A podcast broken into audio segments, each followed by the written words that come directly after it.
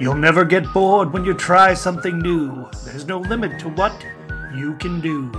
Dr. Seuss. My name is Thandor, and I enjoy walking in the woods. I'm Fezzik, and I love wandering the world. And then if we find orcs, great, we'll get time.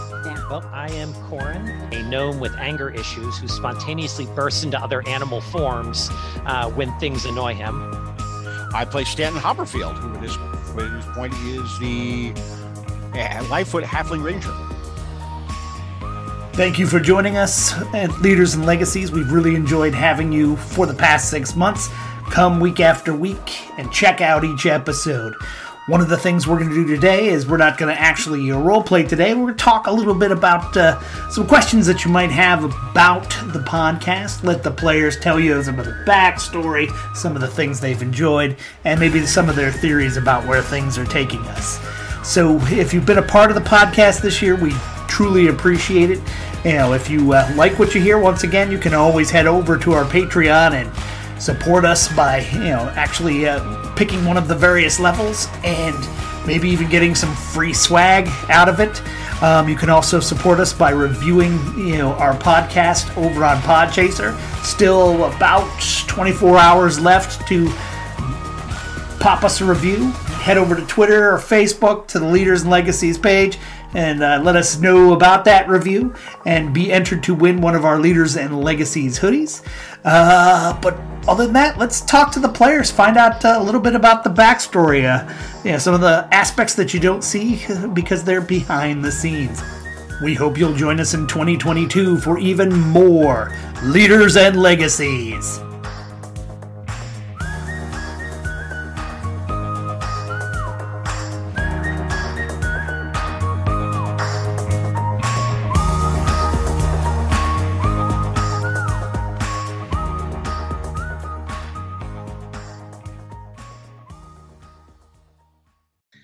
Okay. Well, welcome. Good evening. Yeah, thank you for joining us for a special. I don't know. This is not really an episode. It's just more of a Q&A session, a little chat with the group. We didn't get any questions from online, so that means everybody seems to know everything they need to, or I gave them very little notice, which I think it's probably column A and column B. So let's go around. I'm Dungeon Master Dave. I'm here. And who do I have with me? We'll start with you, Seth. Well, I'm Seth. I play Corrin, and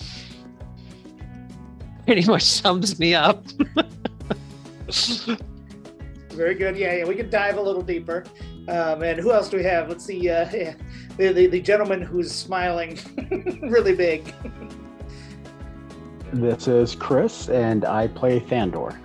Excellent. And last, but certainly not least, our favorite Fezzik of all times.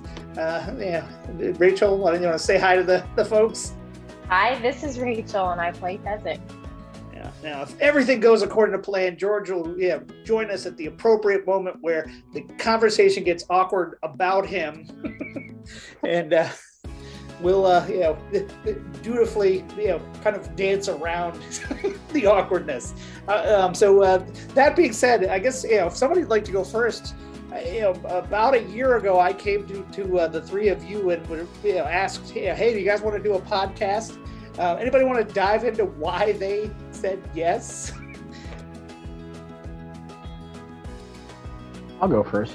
A couple of reasons. One, it was just a chance to get together with a couple of you guys again. Rachel and I had never met before, so it's a chance to roll some dice with friends and make new friends. So it sounded like a new opportunity to try something different. Recording it, I don't know my game style, my gameplay, the way I take my characters' backstories and run with them has changed at all. I know several of us are in other games and all my characters have a deep backstory, and I try staying true to each of those backstories as we go forward on the game. So what you get with Thandor is going to be Thandor the entire game. He's not going to have some evolution during the game where he's going to change. And I just thought showing that character to a public audience would be fun.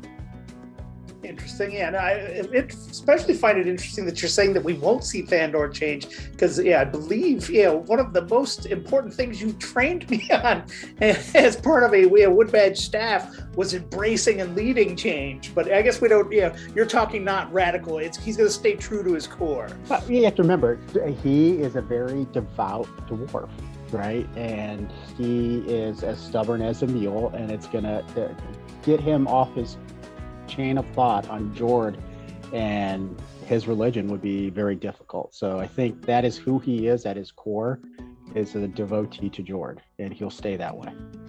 Okay, I'll accept that as a solid answer. I think, Chris, you and I have two slightly different approaches to this. You, in my experiences in the different games that we have played, you have always had this like great dramatic like backstory and history and depth of detail of who the character was, whereas I kind of come about it from a different approach. I come about creating the character that I want in the here and now, and then I let his backstory filter back from that. So at the time when we were starting this game and we were talking about doing this for scouters and kind of pushing this through the scout ranks initially and advertising it there and letting it grow beyond that, one of the things I was encountering was a couple of scouts that were having some difficulties in one of the troops that I interact with. And I talked with my son, who is also one of these scouts who has a bunch of ADHD issues and all that. I wanted to try and illustrate this character or this kind of persona to the audience. And I wanted people to see different ways that they can interact with someone like that. So I created this mental image of a extremely hyperactive, kind of going in 16 different directions gnome. And there would be times where he will be a handful and he will be a hindrance to the party. But then there will be other times where he is the first one up and the one that they want to stand behind and work with. And I wanted to help. The idea behind this just kind of hit me to illustrate how useful this kid could be to the party. From there, I actually started building his background and his history as a druid and getting kicked out of the grove because of all of his issues and everything. So, like I said, you and I just, we have similar approaches, but we come at it from two different sides. Yep. And, you know, that's something I think is, and we're in three games together right now, four mm-hmm. games together right now, you're DM in one of the games I'm in. That's the beauty of this game. You create the way that you see your character, right? The character is a reflection of you, sort of. I mean, you could always play a completely, you know, murder hobo, and, you know, that's not truly who you are. It's a fantasy game. But this one of my favorite things that I, even going all the way back to, I'll date myself. The first time I ever played Dungeons and Dragons was 1982, 12 years old. Actually, I think it was Mazes and Monsters. I'm not even sure if it was Dungeons and Dragons, but it was some role-playing game. I'm not sure which one it was at the time. It was always about creating the characters, right? And that's where I always found the fun. And when I DM, it's a story. You know, it kind of like Dave is weaving a great story. You know, you go back to the old Dungeons and Dragons cartoon and watch the Dungeon Master be part of the story while not being part of the story.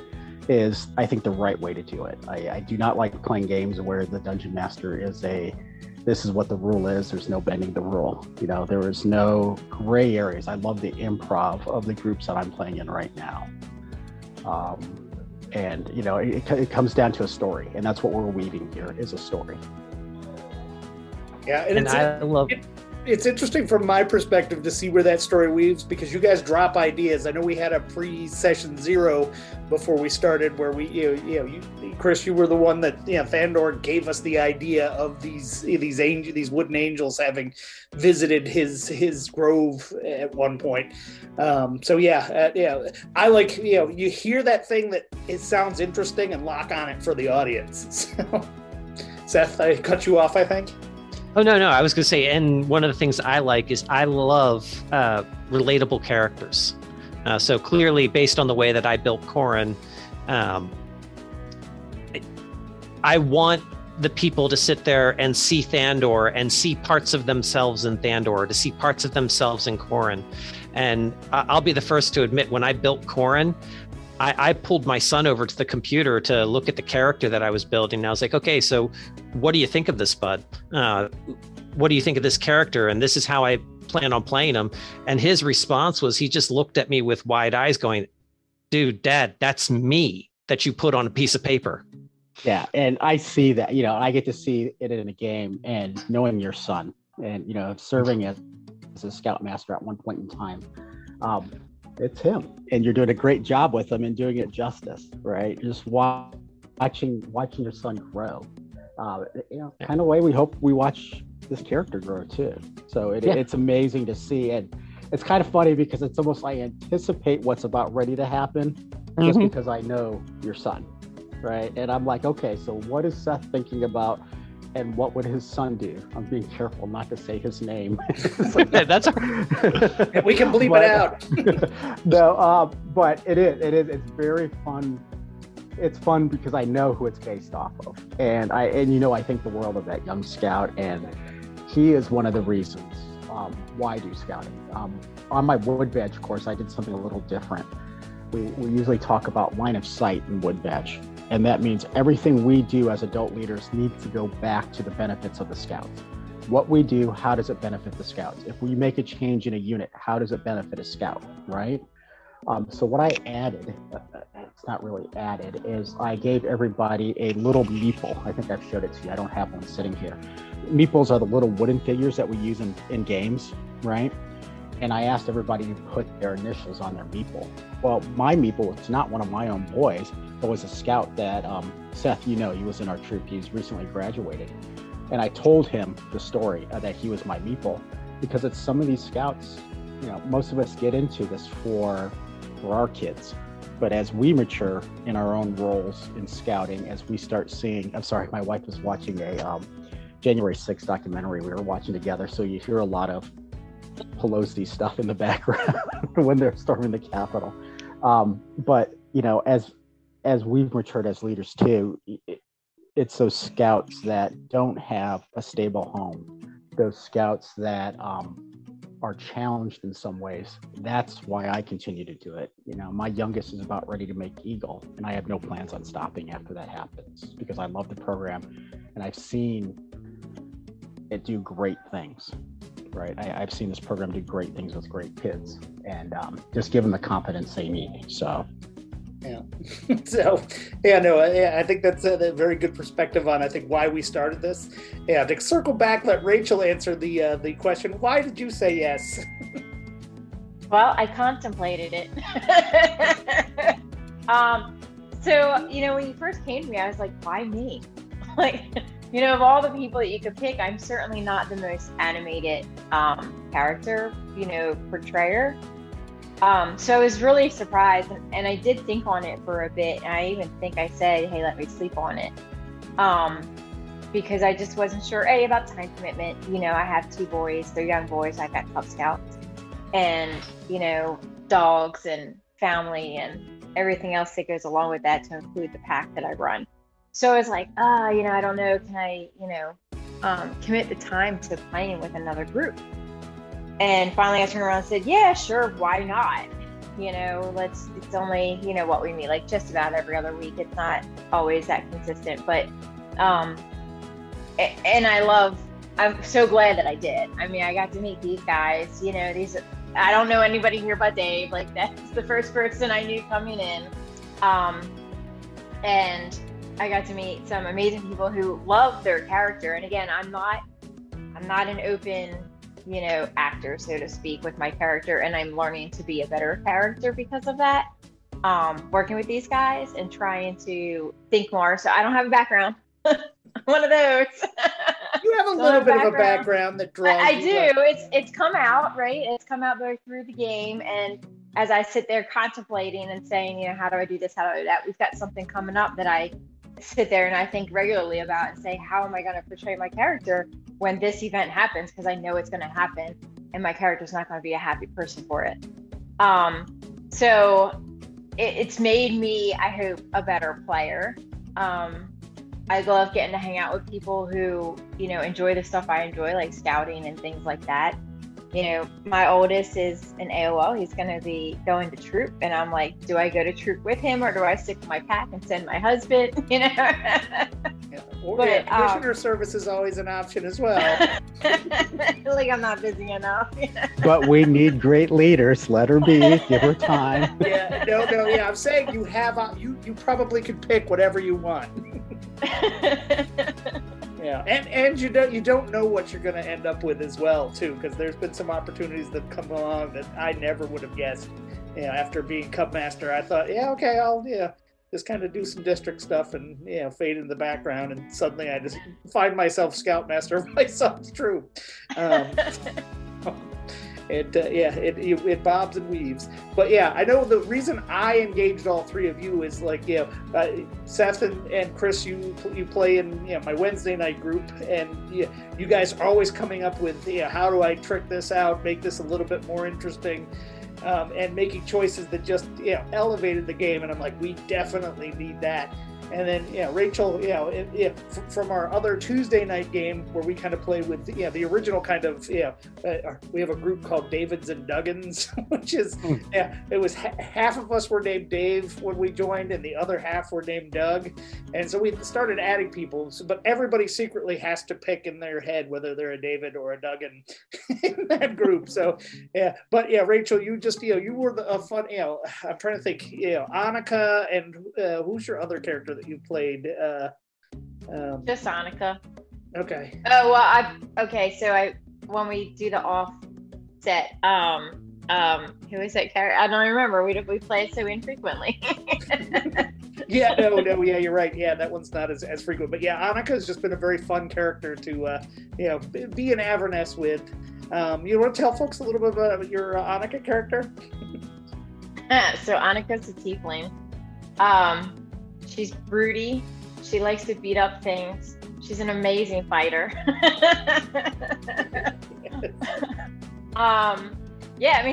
She's so okay. So a little about me, right? I'm prior service Army, and having been in the Army, it's a very male-dominated world. By the way, HUA. Right, HUA.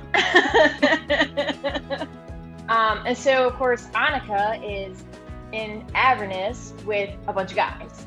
Right, so she does what I would do, which is start taking on some of that guy mentality in life and being tough, so she fits in better.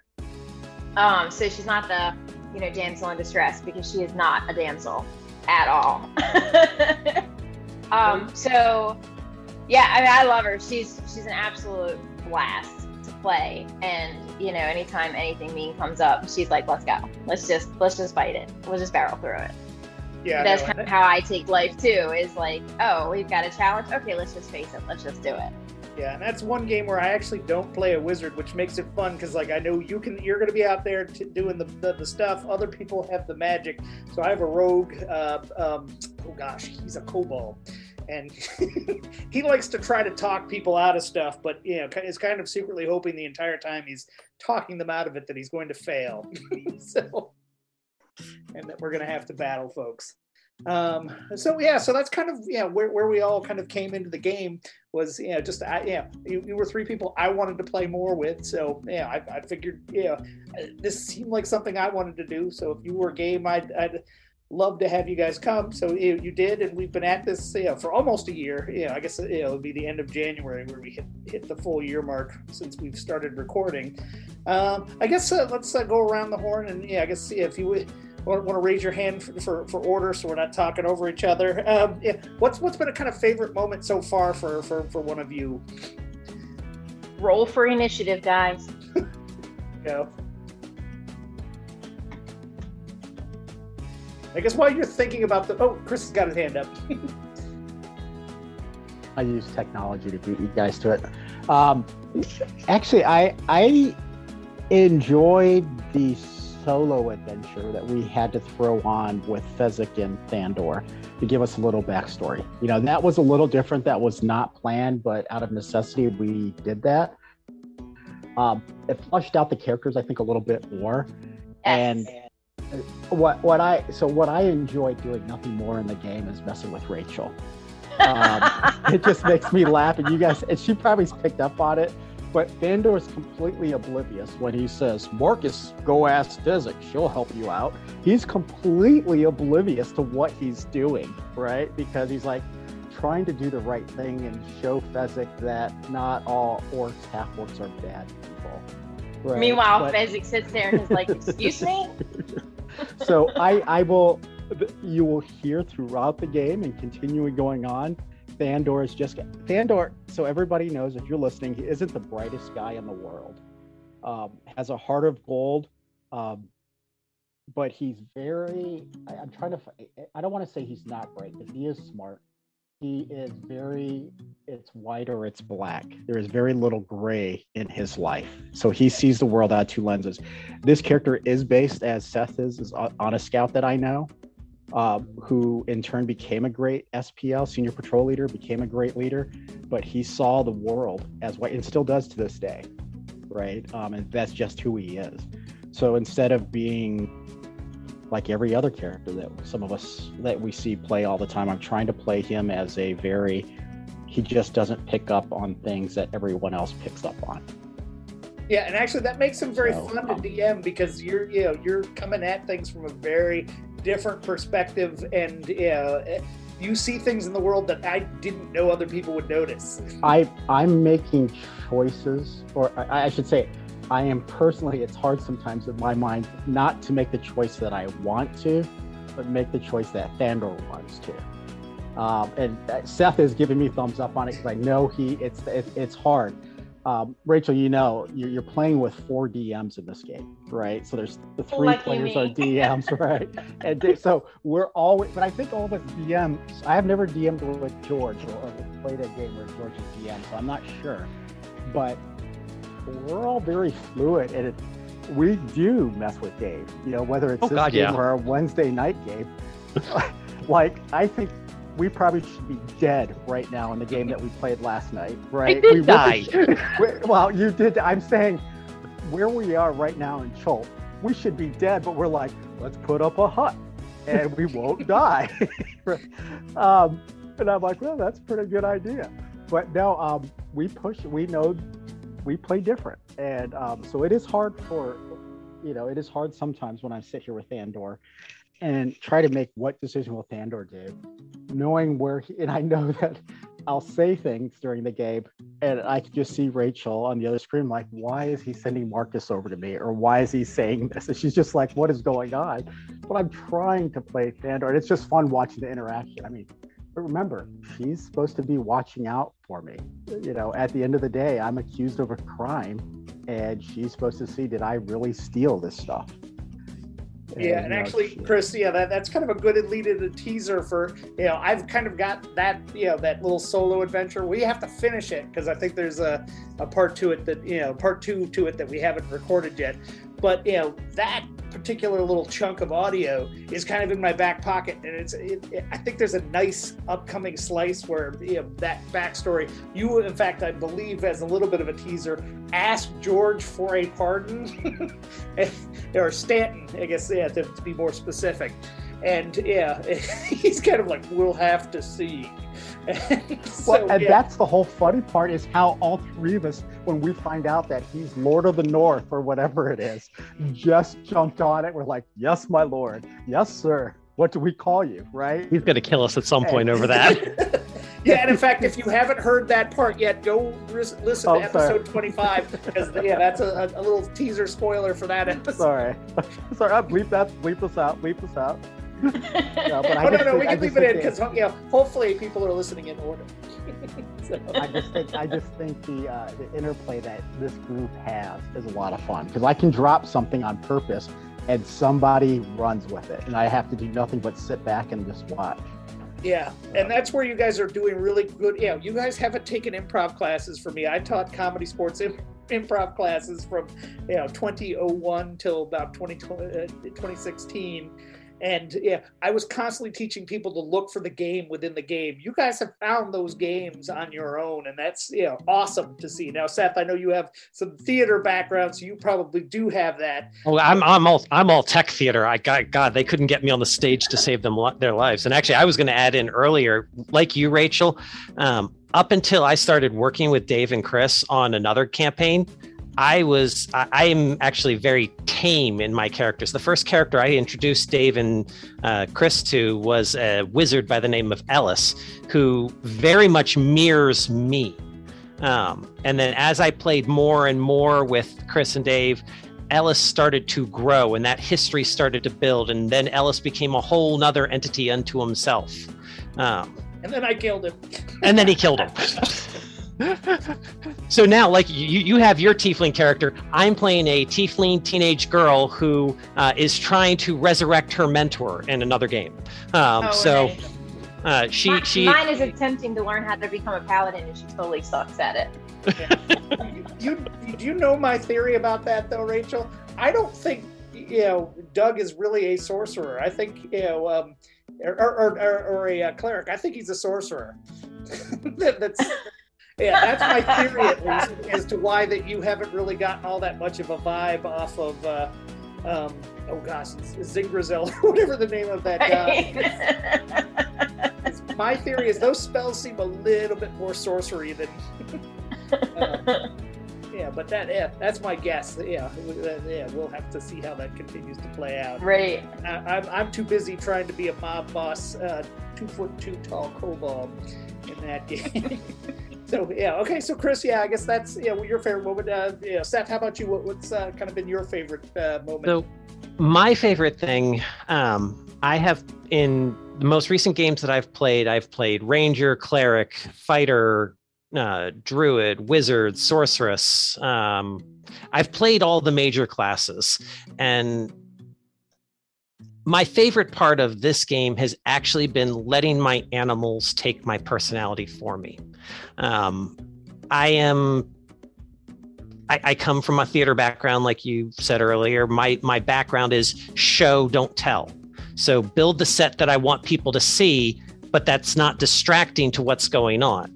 All right. So my set is my animal forms. Now, I will be the first to say, I wanted, when we initially started this, for all of us to pick druid characters and then play them as different classes. And I thought it would be hysterical to see, like, me coming out as the tank in a bear form, and then Chris coming out as the rogue in a panther form, and then so on and so forth. I got nixed on that one. But that said, I love the animal shapes that Corrin can use, and to kind of, when he gets scared, turn into the ferret and then hide behind Fezzik. When he wants to protect everybody, go into the giant bear form and start trying to challenge whatever monster they're up against. And those forms very much match the personality of kind of an emotionally unstable teenager, based on where he is at the time. It's interesting that you bring up that whole druid concept, you know, when you guys had been toying that around, because I said, you guys could be whatever you want to be. You could all be druids. You know, if you had gone with that, this game probably would be called, Night Ranger and the Druids of Destiny? Which they still may make an appearance at some point in the adventure.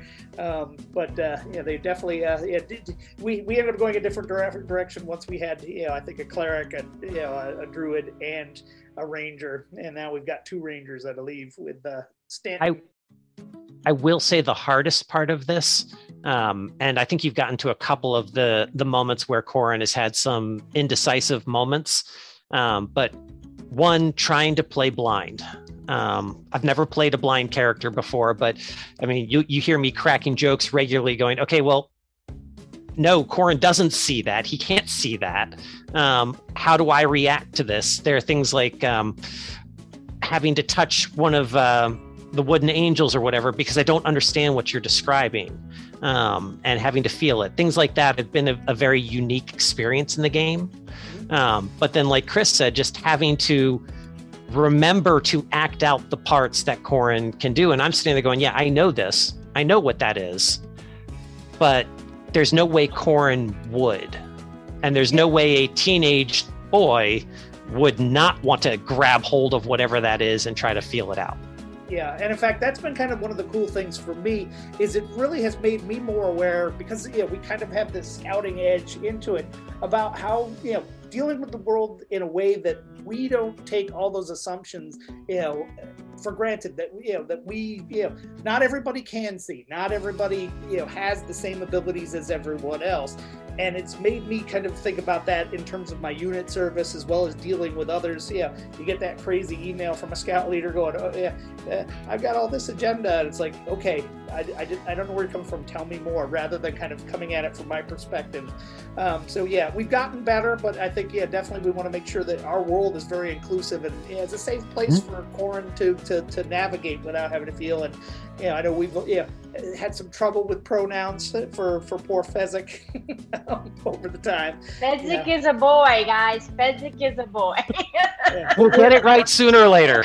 We're getting better. We're learning, and in fact, my goal would be for us to be as inclusive as we can, so that everybody, including Stanton, who has joined us. Yeah, welcome, George. Thanks for having me. Sorry we running a little late there, killing that red dragon as part of our holiday excursion. A lot of fun. Yeah, no, so that's what Wood Badge we refer to as a big rock. Those are important, and you need to take care of those. Yep. So a little teaser for those you in the audience who are thinking about doing Wood Badge. I think. Oh, sorry, no, not to circle back Seth, to what you were saying. Yeah, you can go with Seth, the spring course, right, Seth? Mm-hmm. That's the plan. Or for those of you listening outside of council, I'm sure you can go to your local council's website, your training page, and find a course near to you. Or meet me at the fall course. That's right, yeah. Rachel's staffing the fall one with our good buddy Rick Rogers, which... Woo! Yay! We awesome. Need so, to get Rick on here. Yeah, so Rick, this is a call out, Rick. We really need one of the big guns to come out on this game with us. Yeah, and in fact, we just started, if you are a scouter that's into TTRPG, we started a little Facebook group as well. So hopefully, if you're listening to this, you'll go come find us on Facebook. That's Scouter TTRPG. Not only you get a chance to meet us, but other scouters that are doing role-playing games as well, as part of either they're outside of service relaxation, or they're inside of unit programming of, hey guys, you seem to be sitting around bored. Why don't you play a game? So George, the two questions you've missed so far, and I think we're going around. We haven't gotten to Rachel yet, but we had just gotten to Chris and Seth. We'll circle back to the original question, but right now the question that we're all kind of expousing on is, favorite moments from the game so far. Seth, did you finish yours? Yeah, I mean, the last thing I would touch on is that you said that we're looking to strive for inclusion, and that is the fundamental point of Corrin is... Yeah, he's a pain in the butt. He's hard to wake up in the morning. He's all over the place. But when you need him, he is there. And he's always the first one to charge in. I mean, I think that pretty much sums him up. And one of the reasons why I love playing him. He's a handful. Yeah, he's a handful that leads as well as follows. So it works out very well with some of our scouting themes. Rachel, how about you? What have been some of your favorite moments as you or as Fezzik? So I'm with Chris on our little side story. I think so. Earlier I said no background. Technically, it's not 100% true. I had something sketched out in my head. It just wasn't really concrete. I might even have a couple notes on my character sheet. As bad as I am at taking notes, I even have a couple pages of notes in my fancy little D&D. Oh, I'm talking 3 bullets. Well, I've got 4 certainly pages, not pages. In that first session. But for me, to build Fezzik better, I really needed that. We weren't planning on it. It was completely ad hoc. We're like, oh, we didn't have enough people tonight, so we're going to do this. And I was like, oh, I don't know what I'm going to do. So it helped me, build Fezzik out a little bit better and more concrete my ideas. Fezzik used to be pretty grumpy. And actually, I love Corrin because Corrin has helped Fezzik grow. Not maybe in the way that Thandor wants him to grow, but but it helps him become more himself again, you know. So Fezzik's, I don't know if this will ever come out in story, but you know, Fezzik's village was destroyed by orcs. This is why Fezzik doesn't like orcs. He was away at the time out hunting in the mountains. When he came back, everybody he knew was gone, pretty much. So he wandered out on his own, and that's where we met Thandor. And you know, after he kind of took up a village, you know, and kind of made that his new home. But he was just crabby at that point, you know, very serious, definitely not at all what he used to be. And so Corrin has helped really kind of bring that out of him, because Corrin needs help, you know, and what's not to like, right? Corrin's funny. Like he makes Fezzik crack up in just the little things that he does. And because Corrin's taken so much to Fezzik, and Fezzik has no idea why, because he's crabby, but you know, Corrin is just kind of taken to him, and it's helped him grow. And I'm finding it a lot of fun to grow Fezzik and bring Fezzik back out to what I originally envisioned him to be, as a, you know, legit person, so to speak. So it'll be interesting to see how the story goes. But that little side story kind of helped firm up that this is why I'm grumpy, and oh, now I'm stuck to this guy, you know, which we'll find out later on, I guess. Sorry, Dave, more spoilers. Yeah, no, it's okay. I think it's enough that that'll be more, what's that about? But actually, you know, even George doesn't know. I don't know if you remember when you were sick, you know, back in May, George, because, yeah, I think that got foggy for you. But we, you know, Seth, for some reason, missed a session as well, so I took Thandor and Fezzik back in time to, you know, play out. But I haven't released that yet. Right. Okay. The opportunity's coming up for it to kind of weave into the story of, you know, because I think you, if you've listened to the most recent episode, you've heard yourself, you know, say, when Thandor asks you for a pardon, we'll have to look into it.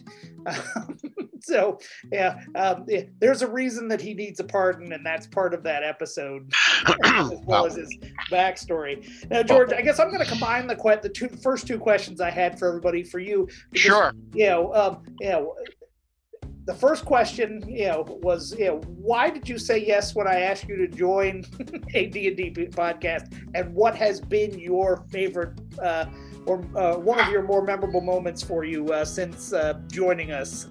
Well, there are a couple reasons involved in terms of why I jumped on when you asked me to step in, and probably the first one that comes to mind is so often that I'm DMing or I'm running the game and I rarely get to play. So the fact that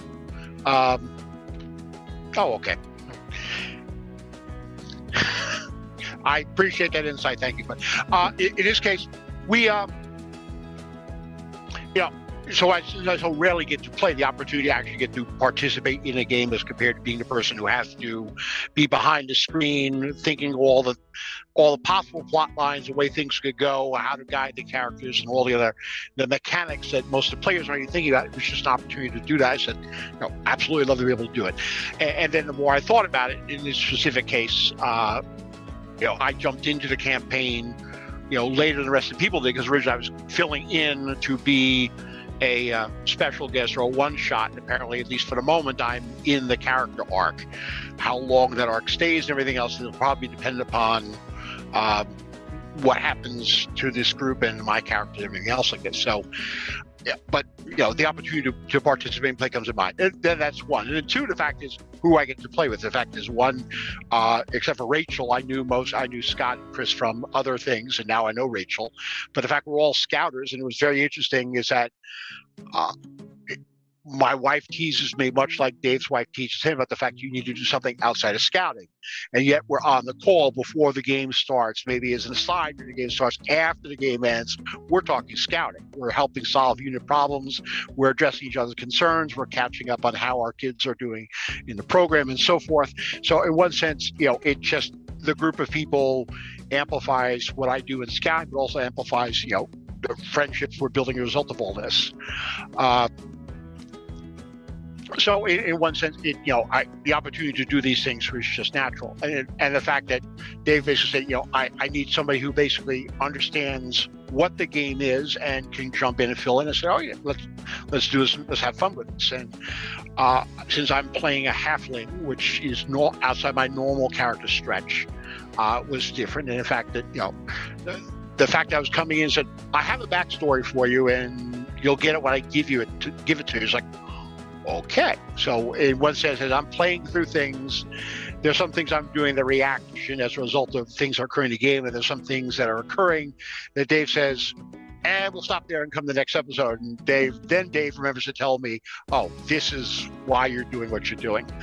I've got less of a plan than you think, George, but well, it's more of a plan that I walked in with, because basically you said, I need somebody to run a halfling ranger. What are you doing Sunday nights? But so yeah, it goes there. But yeah, that was actually an opportunity, because I could see that, that ties back to one of my favorite moments, and we'll come back for your favorite moment. I screwed up in the second or third episode. I had this whole little, we eventually put in your little, plant life friend that Thandor has. He was supposed to appear there, but you guys got talking about the club. I was like, for some reason, just this irresistible thing of this halfling that had been spying on you popped into my head, because I had him, as an encounter later on that could have been a random encounter. Right. And I'm like, that is kind of a cool club. And it was just one of those things where it made sense based on what you were saying for me to interpose this other plan that I had. But yeah, I knew that I would have too much fun if I kept him on as an NPC, and I don't want to play Anton all the time. So, introducing some of his family, right. Yeah, and that was the nice thing is I had kind of laid out a fairly big family for you, so it was nice that we were able to kind of incorporate that, and it's actually led to some good storytelling, at least from my perspective, that it kept me out of my comfort zone. Oh. By making these big declarations that have panned out later. So I guess to circle back, George. Yeah, since you've joined us. Well, I want to finish your point, then I'll address the rest of your question. Is we've talked already, listening to the other characters, so talk about how they interact and relate, and some of the values they're trying to bring in for what we do as scout leaders, and how it shapes the way we role play in this game and everything else like this. The fact that my character's coming in effectively as an adult as compared to a youth in this situation, you see how. I'm trying to live the values outside of a normal, troop meeting or environment, everything else it is. How I work with my children and my family, how much of a pain in the neck Anton can be, and what's going to happen with him down the road. But the idea is that clearly it becomes interesting then for people to see what leaders do in terms of, well, they're not just people in uniform. You see 90 minutes at a meeting and everything else like this. So trying to add those family values. It's part of the background and part of what we're doing here. It's something else that was nice to do. In one sense, I've almost kind of become, the den leader, everything else like this, because I'm the person who's, all right, we need a roundup, here's breakfast, everything else like this. And that ties it very interesting in the backstory, because one of the things we talk about, the fact is that I turned down the opportunity to be, king of my people, to basically go off and go deal, because I'm first and best qualified to be on the front lines to fight evil as compared to my brother who can do all the sit on the throne, look pretty stuff and everything else like this that we'll dive into later on elsewhere in the storyline. Some with Excel spreadsheets too. So. Yeah. George, I think, George, you brought something up real quick. I think the three of us are all still young teenagers or young adults, and you're the only one with the maturity here, right? Even the half elf, who's a little bit older, probably in age than you are, but maturity wise, you're the most mature of the group. Right. And so, I mean, we're all playing, I think, young adolescents or young adults. No, I thought Fezzik was older. I think yes. I think when you announced you're 120. Years old. Yeah, Fezzik is like 60 something, I think. But that's young, but not really. Yeah. But he's not an elf. He's a gnome. Oh, that's right. Yeah, the elf that we've introduced so far is still missing. Although there is, the dragon when Val is around is in elf form. So, but the ranger that was taking Marcus and Oh gosh, I guess they were druids. Yeah, the mother-father combo that you found. The cleric, the mother-son. Yep, that combo. That elf is still missing it out there somewhere. So, spoilers for the players! Wait a minute, we didn't know that. Yes, you did. You may not have remembered it, but you knew. Well, we knew we hadn't found his body, but we assumed it was still in the grove. It possibly could have been still there, but you have not found it either way. So, yeah, I've got plenty of latitude. That's where to go with it. But I guess that brings us to the next question I'd ask is, where do you think we're going? Each of your characters probably has some ideas. I guess you don't care about my favorite moments. That's fine. Oh, I'm sorry, George. Let's do your favorite moments, but it'll give the others time to ruminate and mull. All right. I've been thinking about this for a while because, again, having jumped in, not at the beginning of the campaign, but coming in effectively as a start in the middle of a character arc, is trying to figure out, where I fit in the bigger puzzle thing. So a lot of the things I'm finding are very interesting are the little characterizations that all the players have, and in one sense how they help me understand who they are. For example, it never occurred to me until thinking there was actually that Thandor is in fact hard of hearing, and it wasn't until Chris pointed out some of his behaviors that he's doing. His character reflects that how he speaks and how he acts, and so he can't hear himself. But the interesting thing on the aside there is the fact that Corrin can effectively function so well, it never occurs to me that he is blind most of the time. When he moves in animal form, everything else that he has, eyesight, everything else, but otherwise he functions quite fine, or as fine as a hyperactive teenager who probably should switch to decaf can act. Sadly, we don't allow him to have coffee. No, we don't. As I found out, little touches too. For example, where we get the giants to say grace before meals is always something. And again, the lip, fingers to lips, be quiet, be still in the woods. I think the long segment we had where we went to go rescue went down to help the kobolds out was a lot of fun. I really hope we can find a way to bring Sanjay back in for more than 20 seconds of a character arc. Yeah, I like the dichotomy there of us not letting him talk, but me keeping and endowing him as the most talkative person this side of Corrin. Yeah, we'll need to balance it out for our Patreon and bring him up. He will weave back into the story at some point. No character is forever gone unless even I guess technically it's Dungeons and Dragons, so I guess nobody's dead, right. Just mostly dead. But I think all in all, the favorite moment really comes down to the fact is that. We are working very well together, I'm finding, as compared to other groups that I have facilitated or dungeon mastered for, because we have a shared background. In fact, we have the scouting values that we all have as adult leaders that we're trying to pass on to youth we work with outside of this game, but also then how we interact with each other, remembering to live those values consciously in the podcast and how we play is something I find, endearing. It's wonderful. It's not like you're going to work and you have to wonder, well, what's this you're going to do now? That for the most part, we're all coming to the table with the same ideals, the same goal, and go from there. And for the most part, we'll go, okay, what's Dave going to do to us this week? You make it challenging some weeks to figure out where to take you. Yes. The next week. What's interesting, Dave, and I don't know if this is intentional on your part, when you go back and listen to some of it, and even as we're going through it, you have an uncanny knack, and I don't know if it's planned. It's not the same person leading each episode, right? It is, and I don't know if that is on purpose. If it is, great job. If it's unintentional, you're doing a wonderful job of managing it. Mm-hmm. But there have been times where Thandor maybe says a couple things, or Thandor's out in front. So I think this group works. It comes back down to, as we said earlier, comes back down to improv and knowing when to stand up and when to sit back and be, a set piece. So that's, you raise a very good point. I know I intentionally had wanted to be that smart. I realized after a while I wasn't that smart, but while I was listening to it, it emerged on its own, because there are episodes where everybody kind of gets a chance to take the lead, and I think that's shows that we're not only performing with each other, but we're listening to those performances, hearing where they're taking them, and then going, okay, this is their, you step back and let them shine. And yeah, the nice thing is there's been some episodes where I've had to talk a lot less than other times. And I know back when I did comedy sports, it's like whether I get into one game or 10 games, I get paid the same amount, which, well, of course, this is a podcast, so we're doing it for fun. Right. Till we get the big advertisers or the big Patreons.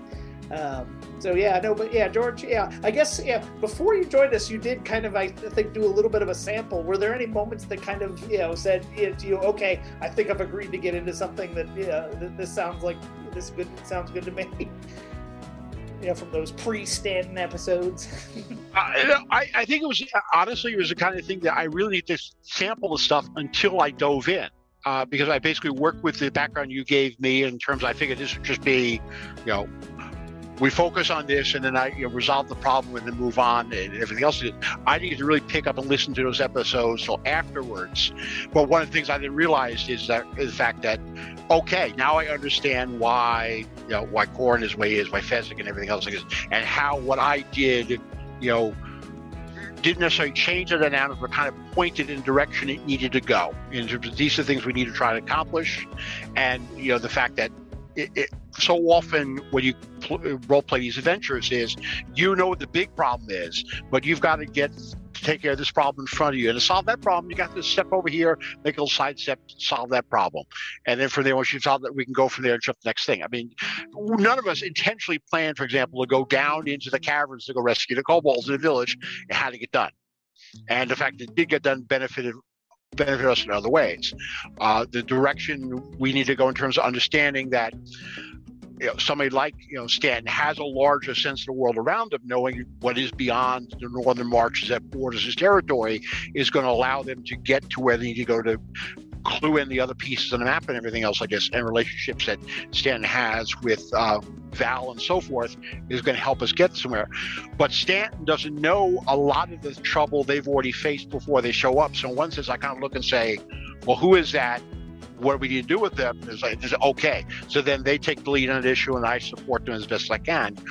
So then one of the ways that everyone gets to take leads, everyone has some more information than I do. And the only information I may have more than they have is simply due to the background I've been given, my experience as, guarding the northern marches, everything else beyond that, we all have to share the game. Yeah. I guess that leads us to a good place. That sharing, I think, has given you guys some ideas. I know where I think it's going. I'd be curious to see where you think it's going. So anybody who wants to launch in first with their player theory, I'd be happy to hear what you're thinking. How can we do that without spoilers? I guess the way none of it can be if reality. If you support us at the upper tiers on Patreon, you get to hear the answer before the rest of the group does. But it could also just be that Fezzik's growing to the point where maybe he wants to open a store. I don't know. Where do you think that your character is going?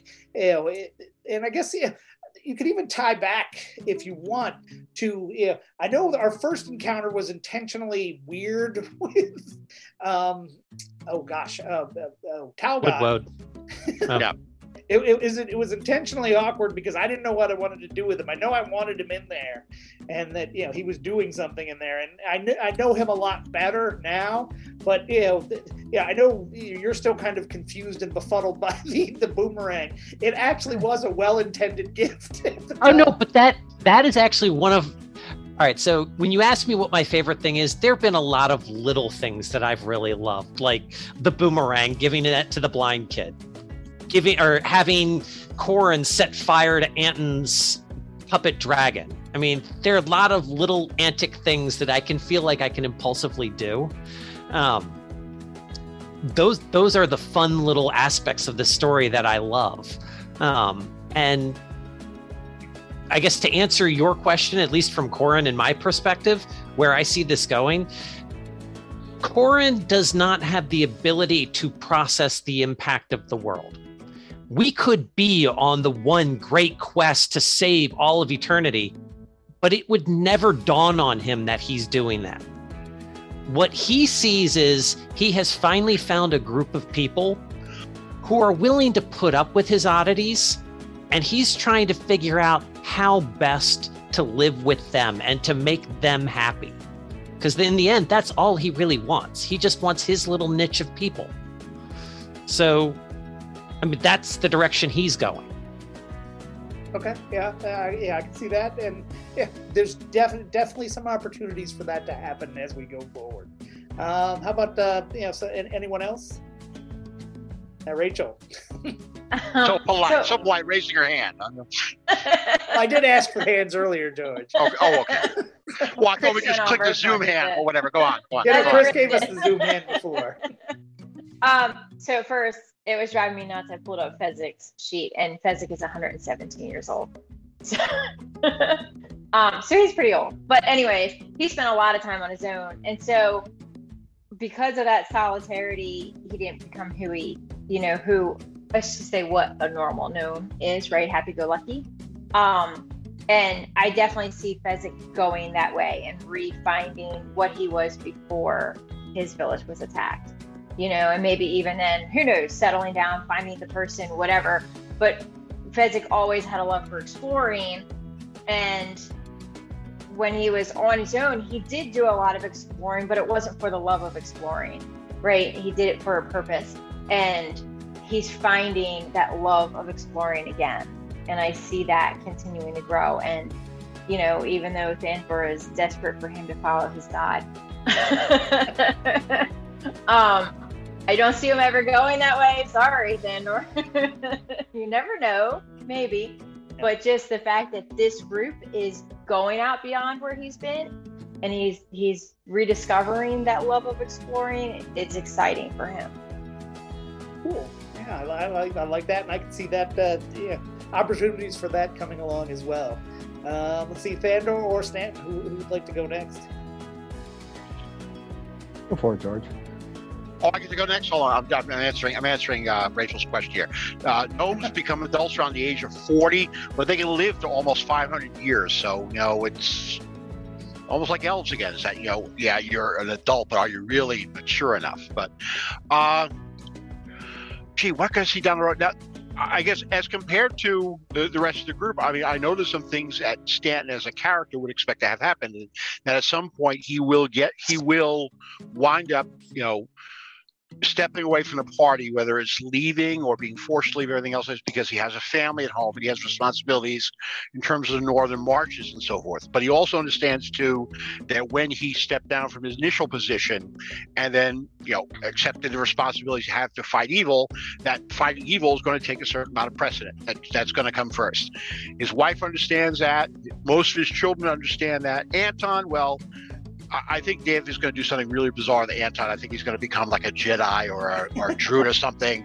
That, you know, in a second season of series, he will be the knife bearer or whatever. But yeah, Prince Anton has some very, very, very, very fun things coming. I know. See, there's a scary part there. I mean, you know, again, it's one thing for me to, you know, step down and, you know, step down from having chosen to king my people. But if you imagine Anton right now as first off, they're older children. But do you imagine Anton as, you know, the prince of the Northern? Nah, they can't let that happen. Yeah. Well, yeah, there's no telling whether he's still at home or not as well. Yeah, and I think the challenge is also thinking of the big picture down the road. Is that we know we've only found 2 or 3 of the 12 markers, if memory serves me right. Yep. So at some point, how many of those markers is Stanton going to get to help them with? And what happens when we find all 12 markers? You know, does it become like the Desolation of Shire in the books as compared to the movie, where, you know, they go back and discover that for all the effort they put into saving the world, their own little piece of home was destroyed in the process, as you teased when you had the Reapers come through our farm and eat at least one of my staff. At least one, yes, possibly two. So, I think for the moment, the short-term picture is that Stanton is, you know, a fully engaged member of this little troop, this little crew, to get to where we need to go, and how far he's going to take them is really going to depend upon what happens on the home front. Yeah, and yeah, I can make you this promise. At some point, Stanton and Trenton will end up in the same room. So, yeah. But I got the girl. Remember that. That's canon. I got the girl. Yeah, but yeah, as you pointed out, one man's wife is another man's opportunity to be king. So, or person. Yeah. Whatever. Yeah, to be in control. So yes. I'd say that there's plenty of storytelling opportunity that anytime there's those differentials in power, you can certainly see those opportunities for conflict. Mm-hmm. All right, Thandor, how about you? What are your speculative theories about where we're heading? Where Thandor's heading? Yeah, Thandor is on the verge of probably a crisis in faith, right? He is seeing he's working in the world of the gods now, right? Working in the realms of deities and demigods, and I'm not sure he's totally comfortable with that, especially when someone will say, "Oh, I know Jord," right? That to him is, "How can you know Jord?" Because Jord is his world; it is what he aspires to be. I think he would be crushed if, and this is probably going in his mind a little bit, is if Jord knew a little bit about this, which would make sense, right? Because through nature, it's order and chaos, and there has to be some chaos in order for order to happen. So I'm not sure what his arc is going to be with that, but I think it'll play out with who we continue to meet. But by the fact that he's meeting all these deities or demigods, he's a little freaked out right now. Yeah. No, the Celestials definitely do add a, as creatures, they would, I think, cause one to question their faith, especially with the behavior some of them seem to be exhibiting. So I think we will definitely continue to explore that. I think I already hinted at where I kind of see some of this going. Eventually, we are getting to an episode where Anton discovers he is a prince, or could have been. I'd also like to do a little bit more with some of the children in the Hopperfield family as well. That's a little bit down the line. So, one could argue there are so many children they could almost be their own separate podcast, but we'll. One successful podcast at a time. Let's get there. Yes, yeah. Well, let's create the world and then inhabit it with more and more people.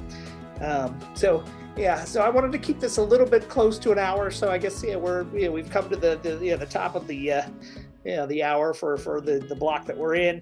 I guess, are there, I guess any closing thoughts you all have on the podcast? Overall, are you enjoying it?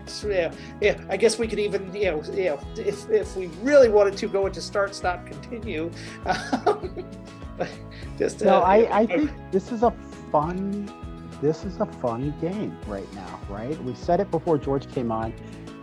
There has been enough combat to have combat, and that's part of the game, but this group is really into the storytelling and being part of your story, right? And I really, it's a lot different than some of the other games that we played, because we really are a part of the story, and we probably are, as we have in other games, making you adjust a little bit, right? And that's a good thing. Right. Yeah, and I think that was part of my intention, is I wanted this to be collaborative storytelling at the very beginning. So our session 0, I came in with very few ideas of my own of what I wanted it to be. I listened to you, hear what your characters were saying, and that's how we got that you were out on the plains. That and like, I love pushing buttons. That's just my fun because I just love watching your guys' reaction on Zoom. But I'm not sure I could do it in person because you could throw dice at me then, right? But for the fact that Thandor decided, I ain't riding a horse anymore. Ain't going to happen, right? As compared to Milo in the other game where all he wants is money. But no, that's kind of why Thandor, I think Corrin and Fezzik are going to keep pushing that button too, by the way. Yeah, I even have I just love that because now you guys have to figure out what we're going to do. And next thing you know, I'm riding on the shoulder of a damn giant. A dang giant. Right. just because. You know, and I love it that everybody's kind of like, well, he's not going to ride a horse. What about a donkey? You know, Fezzik's like, what about a donkey? What about a bear? Yeah, coming up with all these ideas. And that the bear is what he ended up riding. Spoiler alert coming up. Ended up having to ride to safety, right? No, you've already done that. Oh, we've done that one. Okay, that's right. We've done that one. Yeah. So no, I just love the fact that one of us can drop something inconsequential and it comes back later. Yeah. That shows we're listening to each other, which is good. And I also like one of the things you said, which is part of improvisation to me, and I think it's really good role playing, is reacting rather than just acting. So it's not like, well, hey, I'm the bard and I sing crazy songs. If it has to fit the moment, and it's like, okay, we've got a bear running at me, I got to jump on and ride it. It's like, you process the information and you reacted to it, and it's. Because I think if we had a bard, they'd probably try to sing their way out of that battle. So, how about the rest of you? I will say one of the things I like the most, and I have run groups anywhere from small children's groups to high school groups, a couple college groups that I ran, to scout leadership. And I will say playing with scouts has been the most interesting way of playing, because as scouts and through the program, we are taught to resolve problems in more ways than one, and usually not with the given standard response. And so we go through a lot of trouble, and a lot of these games have some very screwy solutions to how we handle situations that lead to some absolutely hysterical situations. And I will say that has probably been some of the most fun, just seeing how different people take different things, and walking into a shop with a group of scout leaders saying, okay, you guys have 5 gold. What are you buying? And all of a sudden we're getting different chili powders, different ball bearings, jacks for games, and a long wooden pole. And I'm like, dear God, what are you guys going to do with this? And they're like, we're not sure yet, but when we get there, you'll know. So it's like playing with a group of MacGyvers. Seth, you know what I'm going to do with ball bearings. Oh God, yes, I know what you're going to do with the ball bearings. But that's what I always find fun, and I know as a player, since starting to play with scouts again and seeing how they take things out of context and twist their meaning and their uses. I've started doing that a lot more myself. I've always theorized on some things that we can do. Well, now I've started doing it. And you guys will see Corrin taking different spells or different abilities that aren't supposed to be used in, or intended to be used in a specific way. Mm-hmm. And I'm going to turn them totally on their ear on purpose. Very creative uses of mold earth from the beginning popped to mind. Those were some of my favorite early on moments. Rachel or George, any parting thoughts? I'll let Rachel go first. Thanks, George. anytime. I love it. So when I started playing D&D probably when I was about 15. So dating myself here, we're talking 25 years ago.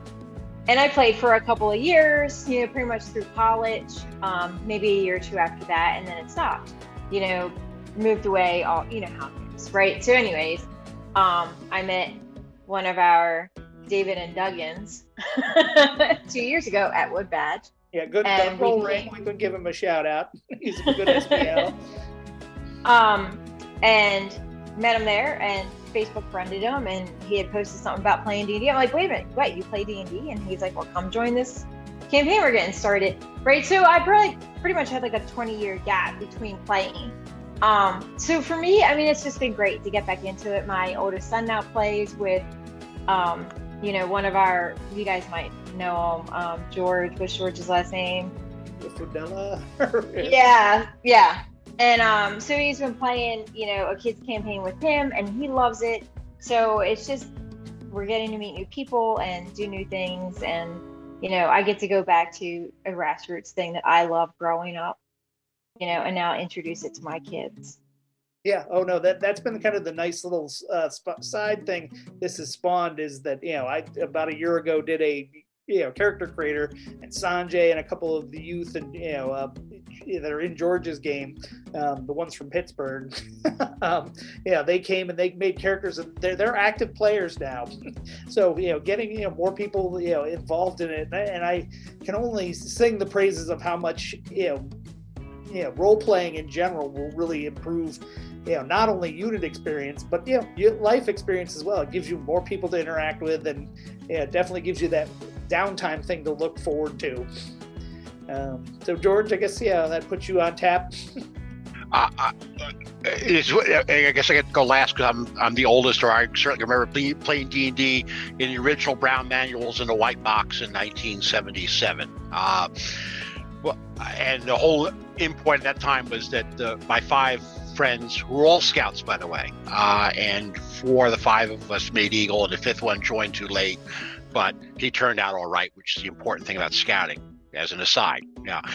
But the five of us would, you know, play, you know, Dungeons and Dragons as a group, and sure enough, at that time it was focusing on, you know, kill or be killed, you know, steal the treasure, acquire experience, everything else like this. Storytelling was completely, you know, optional.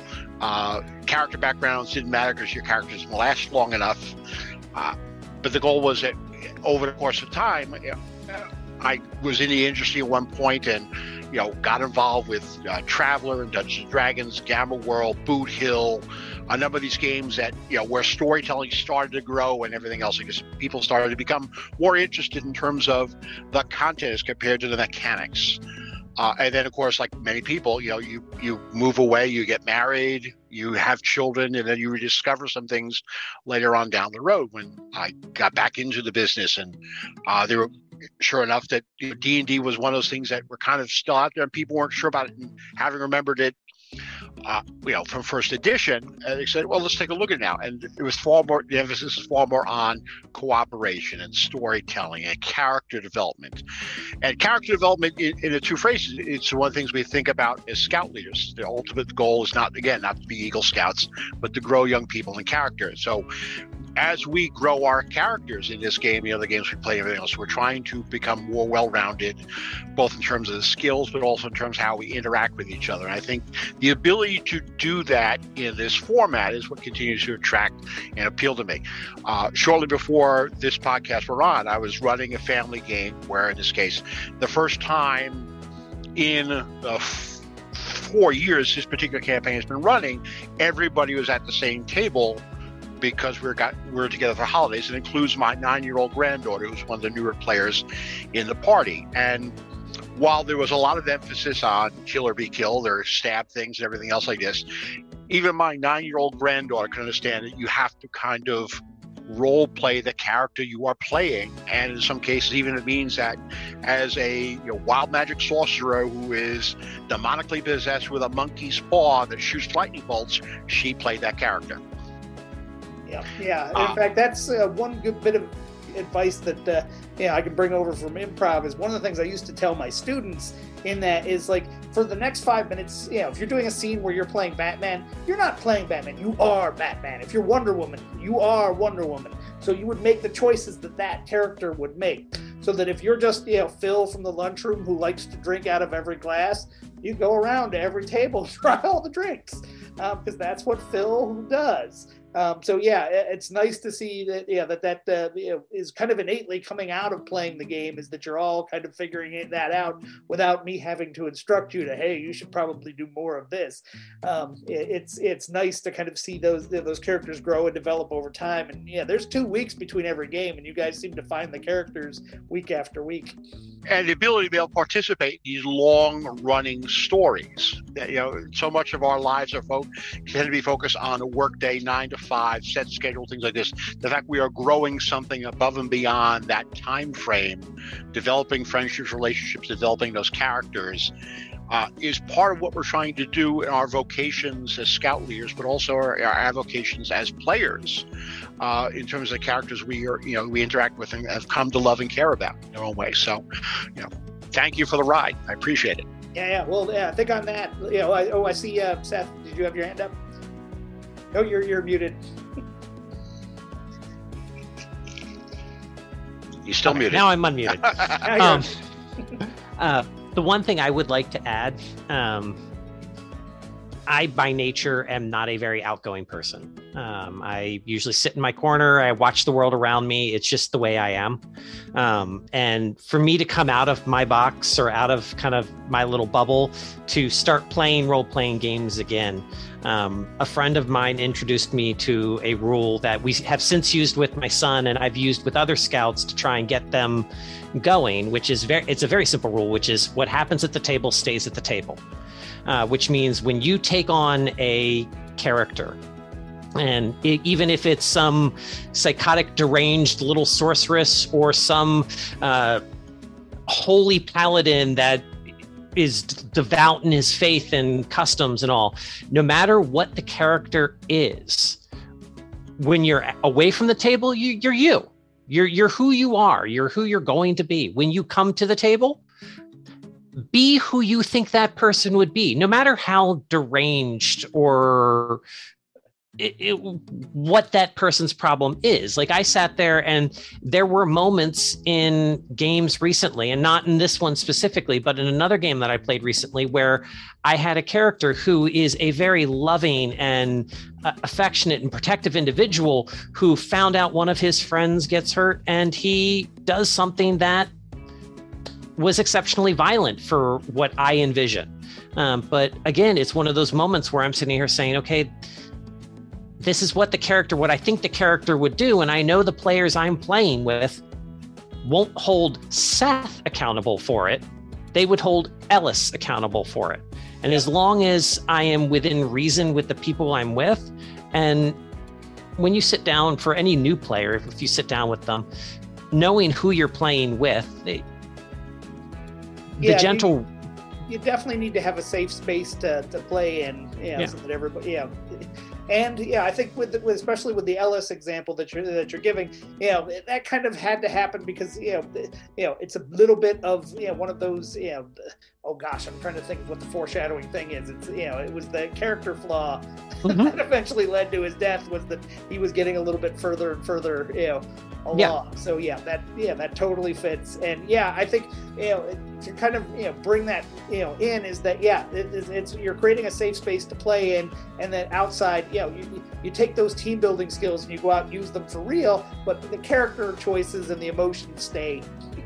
Absolutely. And people have to realize that, or you have to make sure that everybody realizes as a DM that when they come to your table, that everything is safe, that you will act as you need to represent the character that you're playing. It is not shining any light on you yourself. And that for a lot of the kids that I've played with, that's a very hard concept for them to get. They always try to stay within the bubble of who they are. And it's taken me a year and a half with one of my kid games, what I call the Minion campaign, to get three of these kids to realize that they and their character are different people. It's okay to act like your character. It's okay to let it all hang out and have a little bit of fun with it and be dramatic and act and have that extra edge.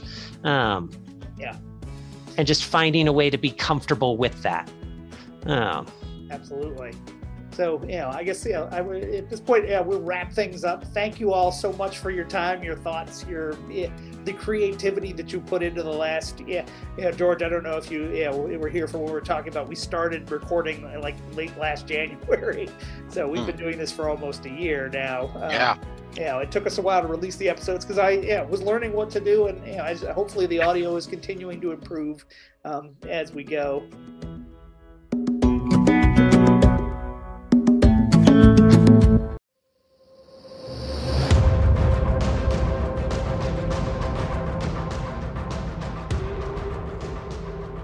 Now it's time for our Dungeon Master Minute, And here's your Dungeon Master, Dave.